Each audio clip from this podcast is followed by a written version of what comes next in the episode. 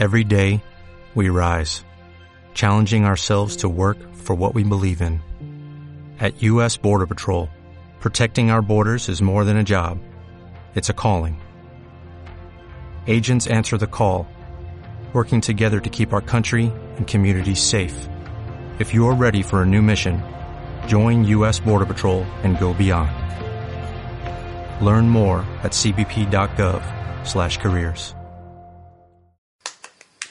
cbp.gov/careers. Tertulia Violeta, cuarta temporada. La radio feminista de Sidal.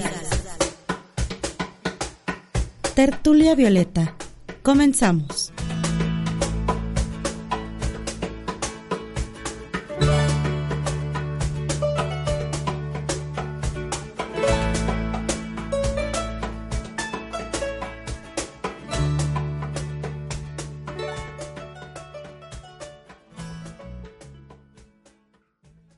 En el marco del proyecto Articulación de los Observatorios Institucionales y de Defensoras para incidir en la visibilización y defensa de casos de violencia política por razón de género, realizado con recursos del Programa Nacional de Impulso a la Participación Política de las Mujeres a través de las organizaciones de la sociedad 2018, se llevó a cabo en el Congreso del Estado de Morelos, en el Salón de Comisiones, la Mesa Armonización Legislativa, Violencia Política y Paridad. A continuación, escucharemos la intervención del doctor Carlos Alberto Puy Hernández, magistrado presidente del Tribunal Electoral del Estado de Morelos. Aquí la idea no es que solo se favorezca a las mujeres, sino que logremos la paridad exactamente al 50% o lo más cercano posible si fueran nones, ¿no? Los candidatos, pero supongamos, el, continúo con el ejemplo, si son 10 partidos, 8 proponen hombres y solo dos mujeres, tendrá que analizar el INPEPAC cuál fue el porcentaje de votación que obtuvieron los partidos políticos para identificar cuál es el de menor porcentaje. Y ahí le aplicamos el ajuste. Si está proponiendo un hombre, le tendríamos que cambiar a su lista a una mujer. Y de ahí seguimos en orden ascendente. Al noveno lugar, si está proponiendo hombre y se requiere mujer, le cambiamos la lista. Es decir, que seguimos aplicando el mismo criterio que se aplica para los diputados, el menor porcentaje de votación en orden ascendente hasta que logremos, en este caso que les pongo, 5 y 5. Y claro, los otros candidatos, eh, eh, eh, los del segundo, digamos, si al partido décimo le cambiamos porque era hombre y le pusimos mujer, el hombre, ese, ese registro ya no tiene ningún efecto. Ya los únicos registros que van a prevalecer son aquellos con los cuales logremos la, la paridad. ¿Por qué? Porque nuestra el artículo 35 dice todos los cargos de elección popular. No estamos pidiendo que la ciudadanía vote solo por mujeres o vote solo por hombres. Estamos dándole la oportunidad a la ciudadanía de que tenga paridad de género para elegir. Ya será decisión de los ciudadanos determinar quién va a ser el, el, que, el que gane. Entonces, creo que se puede lograr y estamos respetando, gracias, estamos respetando la disposición constitucional. Tendríamos que adecuar nuestra constitución local y nuestro código de instituciones y procedimientos electorales. Evidentemente que puede contemplarse el caso de que haya partidos de nueva creación. Ahí el, la prevalencia sería para que aquel que tenga el registro más antiguo y el que tenga el registro más reciente, pues en su caso, si es necesario, le aplicaríamos el ajuste. Incluso los candidatos independientes también tendrían que estar obligados a presentar un candidato del género masculino y uno del femenino para que en el caso de los candidatos independientes no los vamos a comparar, al menos es la propuesta, no los comparemos con los partidos, tienen un régimen totalmente diferente. Pero si hay una disparidad y los eh, candidatos independientes también les podemos hacer los ajustes para que al final de cuentas estemos presentándole a la ciudadanía el 50% de hombres, de candidatos hombres, el 50% de candidatas mujeres a la gobernatura del Estado. O lo más cercano, si es un número no, bueno, pues lo más cercano posible. En esta medida, este, pensamos que se podría aplicar, obviamente está su consideración. Otro elemento que, también estamos haciendo, nuestra propuesta, aquí está, eh, para incluir un, para un lenguaje incluyente, estamos incorporando eh, las reformas a 206 artículos que representan una modificación de 1030 palabras incluyentes. Ese análisis está representado en, en esta carpeta.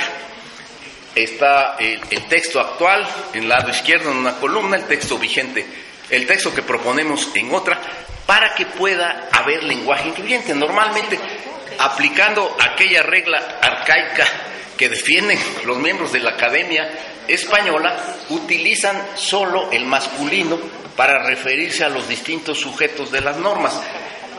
Tiene que haber un lenguaje incluyente, los diputados y las diputadas. Claro, si hay conceptos genéricos como ciudadanía, ese no lo estamos cambiando. Pero cuando no se respeta el lenguaje incluyente, lo estamos. Otra propuesta es que queremos también atacar a la violencia política y en esa medida estamos proponiendo que se, que se adicione nuestro, nuestro código en relación con la violencia política en razón de género. Estamos proponiendo en términos generales que se adicionen eh, sanciones para todos los servidores públicos que pudieran afectar de alguna manera, restringir o obstruir el desempeño de los distintos cargos eh, eh, desempeñados por las mujeres, que irían desde el, el apercibimiento, un, este, una eh, sanción de unidades de mil a, a cinco mil UMAS de las unidades de medida y actualización.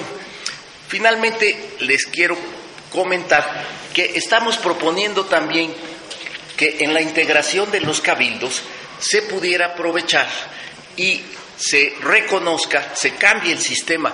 Actualmente, si ustedes advierten, o nosotros tuvimos muchos asuntos en los cuales los presidentes municipales se quejaban porque el número de regidores eh, eh, no era, en la mayoría de los casos, contrarios a sus, a sus partidos. Y entonces estaba presentando el caso, por ejemplo, en los cabildos que tienen tres miembros, eh, tres regidores, de que el presidente municipal solo él, era él y la síndica, o, la presidenta y el síndico.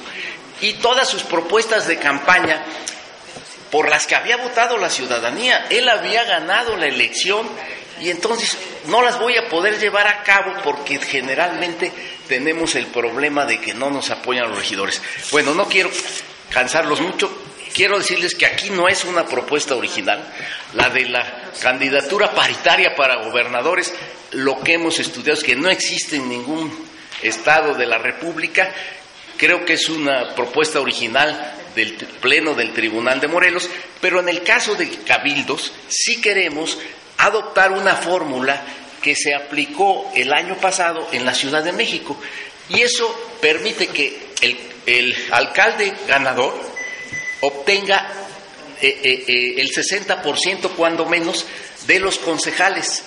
Y eso, en mi opinión, favorece la gobernabilidad y el desarrollo de los cabildos, le permite que todas sus propuestas de campaña se puedan aplicar.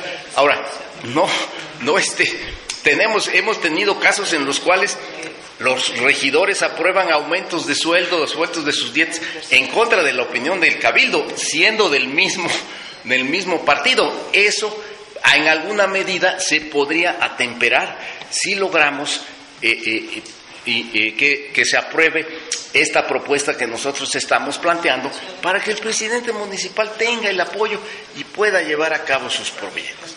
Bueno, en mi opinión, la de la paritaria para gobernador es algo que debemos de luchar todos y nada más debo recordarles que en este Congreso, que es el encargado de resolver si hay una modificación a la Constitución o al Código, hay el 70% de mujeres. Yo espero que haya una respuesta de género y podamos, la verdad digo, no es alabanza ni nada que se le parezca. Si logramos esto, me parece que pudiéramos ser un, eh, eh, una entidad que nuevamente se va a destacar por proteger la paridad de género.